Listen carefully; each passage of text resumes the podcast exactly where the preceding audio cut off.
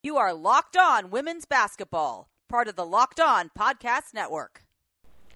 Hello and welcome to Locked On Women's Basketball. I'm your host, Howard Megdal, reminding you you can follow us on Twitter at Locked On WBB, or, of course, our work over at the Summitt at Summitt Hoops, two T's in honor of Pat. You can also go ahead and download our app. Make sure you get 24 7 coverage of women's basketball, up to and including Dan Hughes, who joins us today.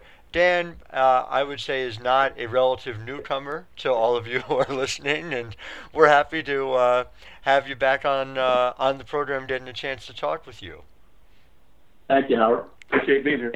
Well, place I'd love to start is uh, a sort of downhearted conversation you and I had a couple of years ago uh, after the WNBA draft lottery, uh, where you uh, did not hide your disappointment about the fact that uh, Seattle and not San Antonio uh, got the right to draft Breanna Stewart. I assume your feelings have evolved on this.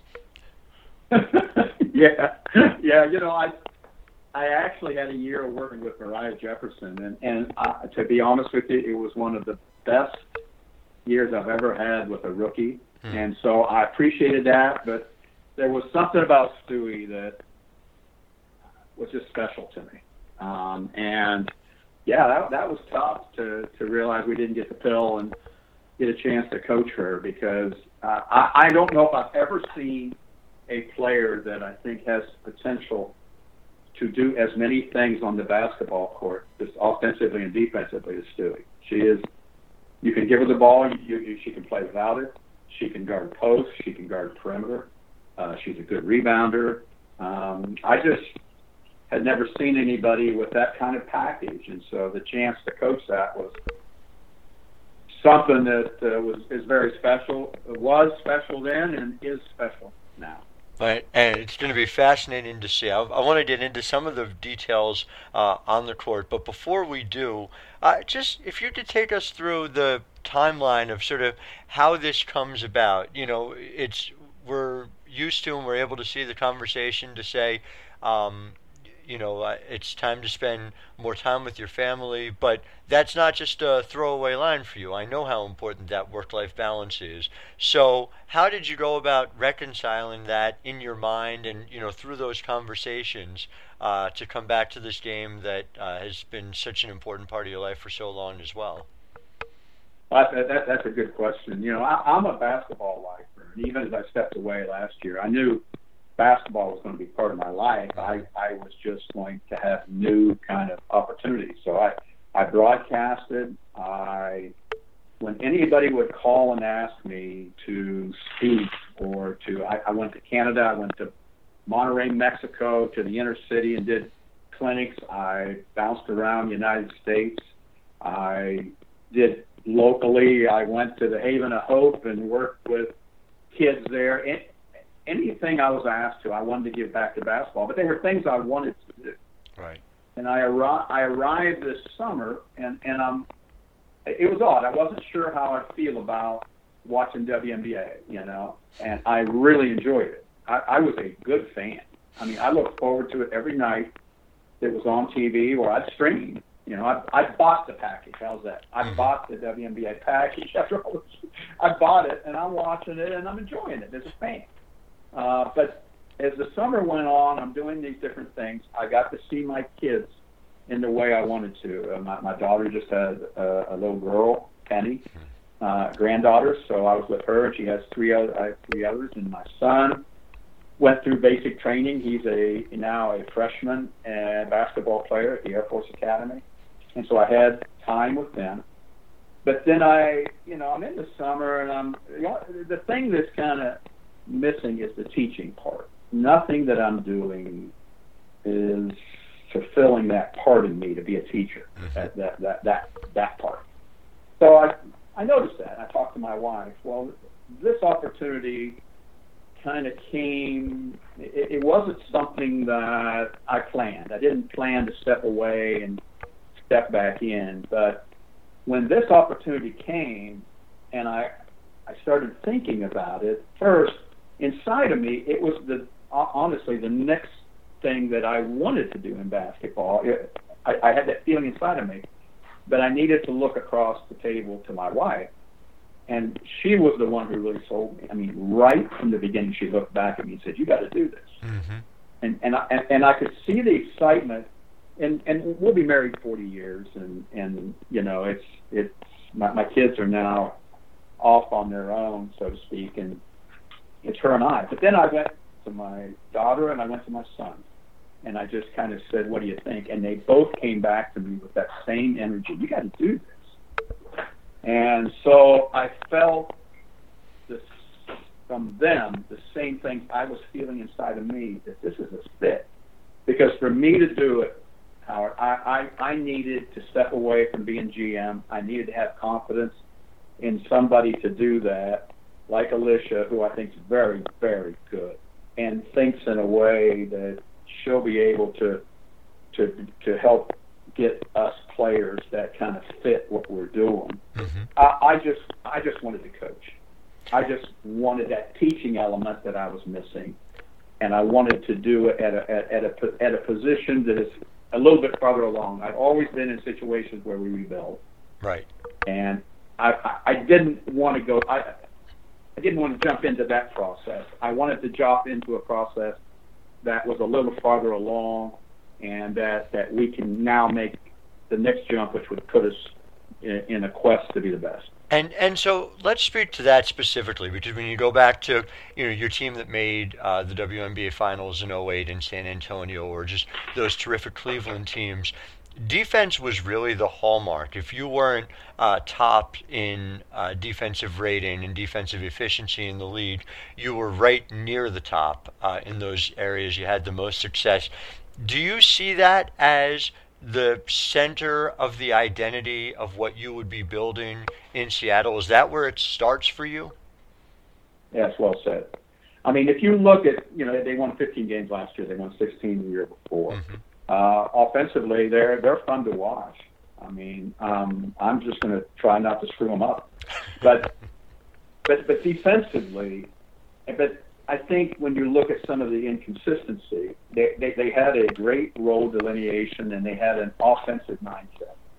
And but I think the real consistency in the WNBA and maybe in basketball in general is when your defense is in order Mm-hmm. and when your rebounding is in order. And that is what is important for me so that we can consistently find ways to win games and, and get that to a level that um, you're, you're not just an offensive mindset. It's it's a uh, two-end mindset where we can win some games defensively uh, as we try to find our our streak offensively. And, and that's They- what. w- Oh, I'm sorry. No, go ahead. No, no, no. I, I just they, they had some offensive games that are quite impressive. You know, I'm, I'm up to. I've watched them a lot during the year, periodically, but I, now I'm up to about game 16 or 17 of the Mhm. season. I just watched them play Dallas on the road. I'll tell you what, they're, they're, they're, they're, they were amazing, amazing offensively, but then they could also turn around and struggle the next game where they didn't have that same kind of flow and score. Well, well, and so that's what I'm curious about, specifically to the balance between tactics and buy-in. Uh, you, you had a little-known assistant in Cleveland, uh, who's gone on to do a couple of things, uh, named Cheryl Reeve, and she always talks about the buy-in and the way in which people are so committed 100%. And you know, you look at LA and Minnesota, and they were one and two in defense, and obviously Brian uh, Agler has been doing this for you know decades, going back to the ABL days. Do you see a buy-in change that needs to take place, or do you see tactically just some different things that you can or plan to do with this roster? Whether it's uh, utilizing uh, Breanna Stewart in a different way, someone who's such a versatile defender. Whether it's uh, you know looking and hoping that Alisha is bringing in uh, some some different bids? I mean, you know, how do you sort of square that circle in your mind? I, I think all the above. I think you've hit on. I mean, if if if you're going to take on a respect for the defensive end and a respect for the rebounding, then um, I, I think it's got to encompass a little bit of the decisions you make to add to the team. I think it's got to encompass a little bit of focus and buy-in. You know, uh, Alysha Clark is very important to me because I kind of need other people. She, to me, is the type of defender that I want to influence her teammates to be, and I want to add some of those pieces to this group.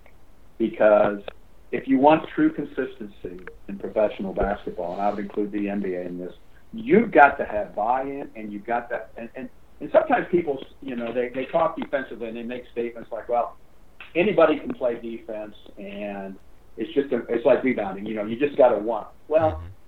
I think that desire is very important, but I don't agree that anybody can do it. I think mm-hmm. at the professional level, you got to have some pieces that make sense when they buy in, that they're going to make you better defensively. And so we have to, all the above you talked about, we have to invest uh, a priority in so that we can develop a respect for both ends of the floor and we can win games with both ends of the floor. So, to that end, when you think about winning games at both ends of the floor, just specific to Breanna Stewart, I'm curious what you see, and, and just from from this perspective, I see someone who came in the league on day one was a top ten, maybe even a top five player, uh, and a true two-way player, and, and a vital and justifiable candidate for Defensive Player of the Year as a rookie. Uh, it seems like in year two there wasn't any sort of step back, but not necessarily a step forward. And I don't know whether even asking that of her game is a fair thing, uh, considering how many things she did exceptionally well upon entering the league. I guess I wonder when you sort of think of what her arc is supposed to be, what her next steps look like in your mind. I think that's a, a really good question. I think uh, to that end, uh, being very direct, uh, I, I do think that she uh, defensively is incredibly powerful in what she can do. Now, should she guard Brittney Griner for 40 minutes? Probably not. Mm-hmm. You know, but but could she spend a few key minutes on her? Yes. So I think role delineation is important for her defensively. But I also think Stewie is young, and there's certain times that I will ask her to have a focus at the defensive end that uh, kind of sets the stage for her teammates to play off of. And but I'm also going to put her in situ like um, I'm also going to going to in certain ways I think use her defensively, which makes more sense for what you're asking her offensively to do. And um, I'm not talking so much about her level of defense, but the physicality she has to deal with. Mm-hmm. Uh, but I do think, and it makes sense to me, and I understand why she was played that way. There's times in the game, and I'll be the same way. I'll, I'll put her on somebody who's big, physical, and and say, hey, you know, you you get us the job done. But I probably won't do it for you. It, it's a fun challenge to have when so, somebody has a broad yeah. base of skills like that uh, to be able to figure yeah. out sort of you, you know uh, which and uh, how to mix and match it. It'll be fascinating to see. As far yeah. as as far as Sue Bird goes, when you envision her role, I wonder, and you know, I was talking to some members of the Summitt staff about this, uh, about the parallels between how you used Becky Hammon. Uh, in uh, especially later on in her career, and whether you see a similar role for Sue. I'm curious how you would define it. No, I, I I see a lot of similarities uh, in, in, in that process. First of all, um, you just got to understand that part of the reason I think when this job came on, my uh, mm. my my field was uh, uh, of looking at and saying, "Hey, this, this is possible." Uh, the chance to be involved with Sue Bird and have her walk off the court another time as a champion, mm-hmm. that just motivates the heck out of me. Uh, just the heck out of me. But like I watch Sue, and um, I think in terms of Becky too, uh, in regard to I, I want to have some structure for Sue that she can be herself, and she does some things that are just just amazing. Uh, but also some structure that she can go to that helps a little bit. Um, diversify her a little bit. Sue is still, to me, one of the absolute best shot makers in the game. Mm-hmm. Shot makers. And I would be, and Beck's the same way. There were times where I want to make sure I'm taking advantage of Sue Bird off the ball as well as with the ball. Mm-hmm. And I, I want to have the ability eh, to uh, choreograph movement without the ball and help her in situations. And and I guess to that end, is that where a further development of Jewell Loyd comes into play? And and the reason I ask that is there seems to be, and it, it it's logical relatively early in her career, and because she is uh, such an effective scorer and a playmaker at the same time, but sort of an unknown as to whether is Jewell this uh, preeminent one when she reaches her full potential? Is she the best uh, two in this lead? Is it some sort of mixture? That's the real question, I think, for her development. And do you see it as sort of a co ownership of that playmaking uh, that allows you to have Sue off the ball more? Yes. And I think even structure wise, like I want to create play with with with uh, Jewell and and Stewie uh, in the middle of the floor, on the back side, what have you. And I want to put Sue Bird in some situations where defense has got to make a decision uh, on helping or hanging at home.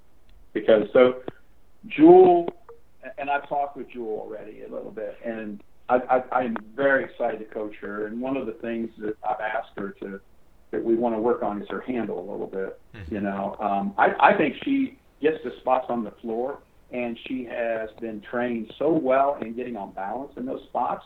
And I think she is a willing, make the right basketball play player, and I love that. But I want to diversify her a little bit too. I want her to be able to put us into offense so that when you match up against her, you're you're in a bit of a dilemma, you know, because mm-hmm. uh, the the ball's going to end up in her hands in some ways that that uh, as we look at people matching us up. So I think you're right on target. The more Jewell can uh, get us into offense as well as be the player you are, it just allows a beautiful chemistry between her, Stewie, and Sue.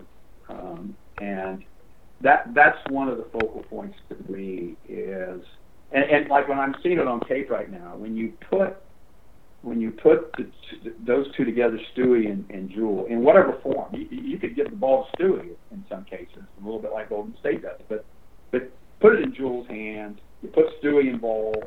You get Sue in a position where she's coming off of action or she's screened.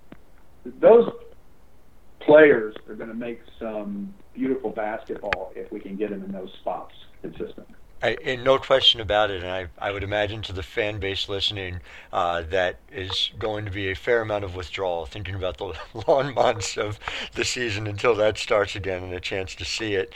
I'm curious from your perspective, it, it's sort of a, a, a two part uh, thought about this. One is that coming into 2017, uh, common assumption was Minnesota and LA were at the top. Seattle was in place to be potentially that next great team. Uh, you look at them in terms of personnel, you look at them in terms of where they are in the success cycle. It still seems like that's an opportunity, although perhaps Connecticut has jumped the line in that way. To that end, a team that you know ultimately uh, did not advance in the playoffs. Do you see Seattle as a title contender in 2018 uh, for you? And uh, do you think that uh, looking and aiming for a championship is something in year one that is logical and realistic? Um, I think it's possible, and I'm kind of about the present with this group. Mm-hmm. And now, I think we have to look at each other and say, you know what, we haven't been, we we haven't done that. So this is new ground, you know, but um, I think that we have to take steps. I'm not coming in and saying we are there right now, mm-hmm. but we need to take steps in this season. And we need to understand that as we put this team together, as we practice, as we look at each other, we have a quest to be the best. And we're not saying this in, as a three-year plan. We're talking about the evolution through the season. Now, I don't think we'll start there, mm-hmm. but I think we have to accept what goes with trying to be the best, and I think we need to take that on day one. I'm not running from that. I'm wanting our, but but, but I don't want this false potential thing. I want us to earn because uh, we haven't earned yet the right to say we are there. But I think this season coming up is about us earning each of those steps. Interesting, and that certainly makes sense. I, I guess the other part of that is for you, you know, someone who has done basically everything there is to be done in this game, and uh, you know, your career parallels the growth and evolution of this league as well. When you see last night, you see that championship handed out. How much is thinking about adding that opportunity for you, for not just for you personally, but to be able to bring a group together and earn that championship, part of what brings you back to this as well? Yeah, that's that, that's an excellent question, and it I, I would be lying to you if I'm not watching that environment, which I thought was electric. Yeah, and uh, just so I, I'm just so excited that the WNBA is creating and, and at Minnesota and their fans, to their credit, is creating that kind of environment. But it would be wrong if I'm not sitting in my bedroom as I watched this last night and thinking about, you know what, Seattle would support it exactly like that mm-hmm. if we put them in that situation. They they would have the same kind of of uh, reaction to to that moment, and that is exhilarating because um, I know even in San Antonio when we played in the finals in 208, that galvanizing a community for a moment like that. Um, you know, I, I'm a basketball guy and I'm about that, but we're all human. When you do something that's that large in a in a community that you that you represent, uh, that is incredibly inspiring. And I saw it last night, and in my head, I thought, you know what? If we put Seattle in the same situation, they'd react just like Minnesota did. It'll, it'll be a great parade, and uh, we're certainly all looking forward to seeing it. Uh, Dan Hughes, thank you, and please express thanks to your family for uh, giving uh, you back to us here in the women's basketball community. Best of luck to you. I appreciate it, and I appreciate what you all do for our sport. Um, I love the. I've always been about let's let's let's let people really look into in, into the WNBA, into women's basketball. You all do a great job of that. Pat Summitt was where I got that from. Uh, she was a great promoter of letting people look into the game, study it, and then appreciate these players and what they do. And uh, her embracing of me is still one of the things that touches my heart because uh, for some reason she took a liking to me uh, very early in my career and has meant the world to me that that I was able to be around her just to learn. Uh, and so I appreciate your your your, your uh, focused look at our sport. Absolutely, okay. glad to do it, and uh, look forward to speaking with you soon.